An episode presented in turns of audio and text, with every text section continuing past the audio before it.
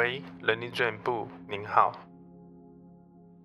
我们管理处的办公室被一条中央走道一分为二，一边是人资部，另一边是总务部。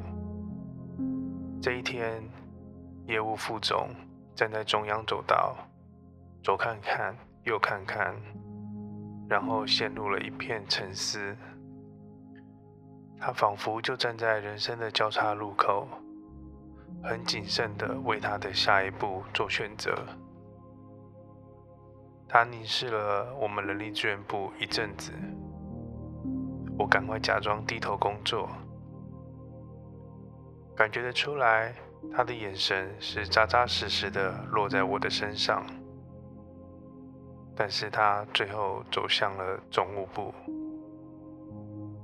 其实我也并不是想要闪躲副总的需求，只是当时原本要定案的组织架构，突然设计方向可能有重大的改变。说实在的，前辈们都对我很好，也常常给我建议或者是提点，只是当时我很害怕副总又带来什么样的变数。所以我想暂时回避一下。不过俗话说得好，是人的事情就是人资的事，不是人的事情就是总务的事。我想我们两个部门执掌壁垒分明。既然副总是去找总务部，那这件事情应该跟我没有什么太大的关系。隐约中听到业务副总和总务经理说了一些关键字，例如职称、大陆那边、名片、总经理、组织架构还没定。这些关键字好像都和我现在的专案有关，尤其这次组织架构的方案，也是因为大陆那边的变动。所以我还是硬着头皮去了解一下到底发生什么事情好了，总比又被翻案来的干脆。业务副总刚离开我们管理处办公室，我就马上追了出去。我去请教他刚刚是不是有盯着我看，呃，应该是说刚刚是不是有事情找我。于是他就找我去了一间会议室，跟我说了一段故事。当时我们对海外的单位管理方式有点像是矩阵式的管理，海外各部门在台湾总部都有个头，但是在当地也是有一个总经理，当地也是有个头，所以当地的最高主管。会就近做管理决策，那基本上台湾的头出差海外子公司的必要性就变得不高。有一次因为新品上市，为求谨慎，所以业务副总也亲自到了大陆，一起做厂商的拜访。到了商场，商场的老板很热情地招呼来访的业务副总，还有大陆的品牌经理。副总递上他的名片，并且做了自我介绍。商场的老板表情有些疑惑，然后说了几句客套话：“啊，您是公司的副总经理啊，幸会幸会。”接着，大陆品牌经理说：“我们很重视这次跟陈董您合作，所以我们领导特别从台湾来拜会您。”商场的陈董眉开眼笑的说：“啊，您这样说一切都通了。我刚刚还在想这位是谁？您是王总，而他是副总。这位德高望重的大爷总不可能是您的副手，对吧？”接下来，所有人陷入了一片沉默和尴尬。原来是大陆的经理为了业务方便，对外都以总。这个职称来开发业务，也就是为什么会有这次组织架构设计的起源。就是为了让总部和子公司的职称一致。业务副总说完这段故事，也跟我说他可以理解大陆那边的动机，因为大陆发展的迅速，地产商会借由新建商场来加速造镇的计划，所以大陆的经理都是面对的董事长、总经理这样的一个职级，还有最流行的总裁和执行长这样的职称。有的时候职称相差太悬殊，人家不会理你，所以对外都自称自己是什么种什么种。这次到了管理处，原本业务副总是想要建议我把大陆职称拉高，比较符合大陆的需求。但是想想和决议的政策要职称一致，这个方向不一样，所以他就没有跟我再提起了。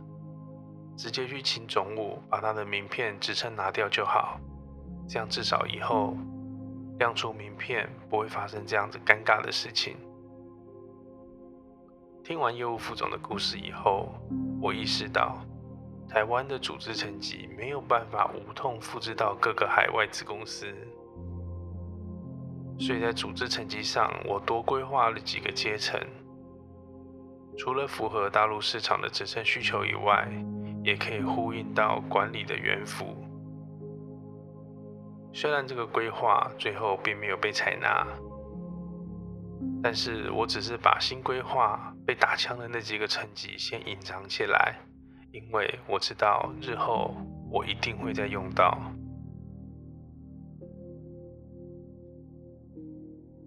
就算我们不能纵观全局，但是瞎子摸象也要多摸两把。当我后续设计薪酬制度的时候，这个暗藏的心眼，我也一并的把它考虑进去。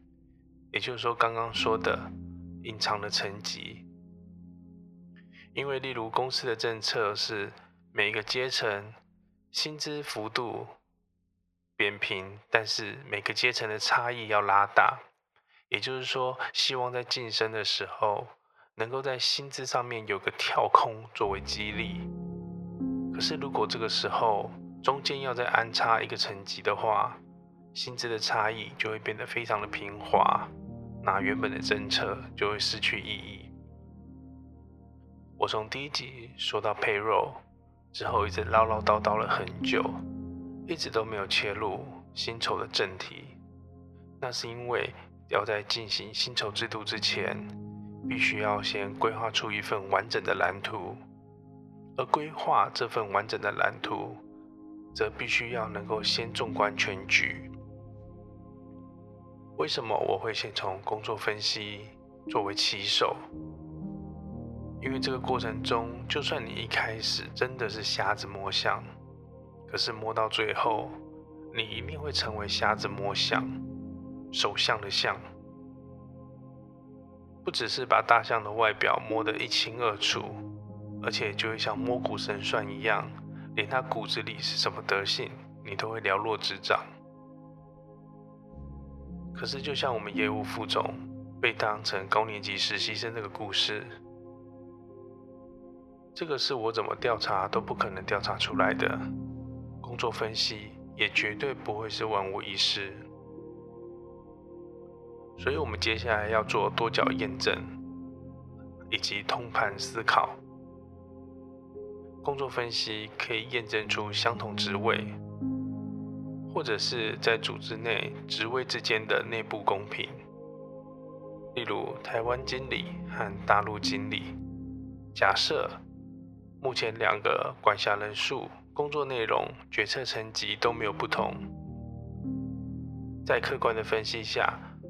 从内部公平的角度来看，两个人除了上班的地点不同以外，应该没有什么太大的差异，所以应该给予的平等相差无几。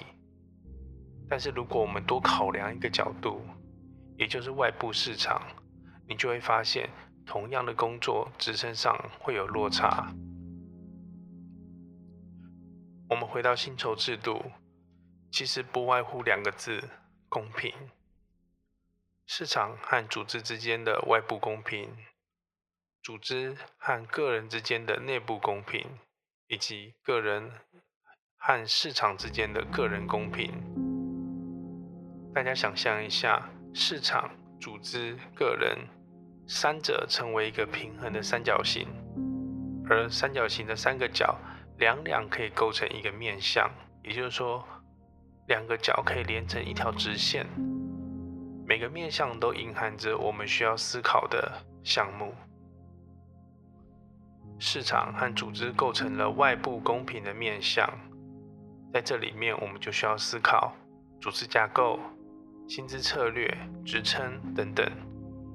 而组织和个人构成的内部公平面向，我们就要去思考薪资结构、薪资项目、职系、职级、续薪。等等，个人和市场的个人公平面向，我们就必须要思考到调薪制度、晋升制度、固定薪资、变动薪资，还有奖金。但是我要下的结论是，其实这些都并不是最难的，最难的是薪酬制度的规划。我觉得最难拿捏的就是之间的矛盾。当我们花很多时间去取得资讯的时候，我们更能够掌握全局。可是矛盾的就是，当时间拖得越长，中间的变数也会越多。随着时间增加，变数可能去破坏局面的平衡。另外，如果薪酬政策我们雷厉风行的去执行，可能会造成民怨四起。但是太过温和的演变，却又缓不济急，这些矛盾的拿捏，才是真正功力的掌握。作为薪酬人员的特质，应该要有视角，要纵观全局；思维要全盘考量；行动要进退有据；情绪要心平气和；态度要沉着冷静。这根本就是超人。如果我分享的遭遇你都没有遇过，那请你好好珍惜你的工作。拜拜。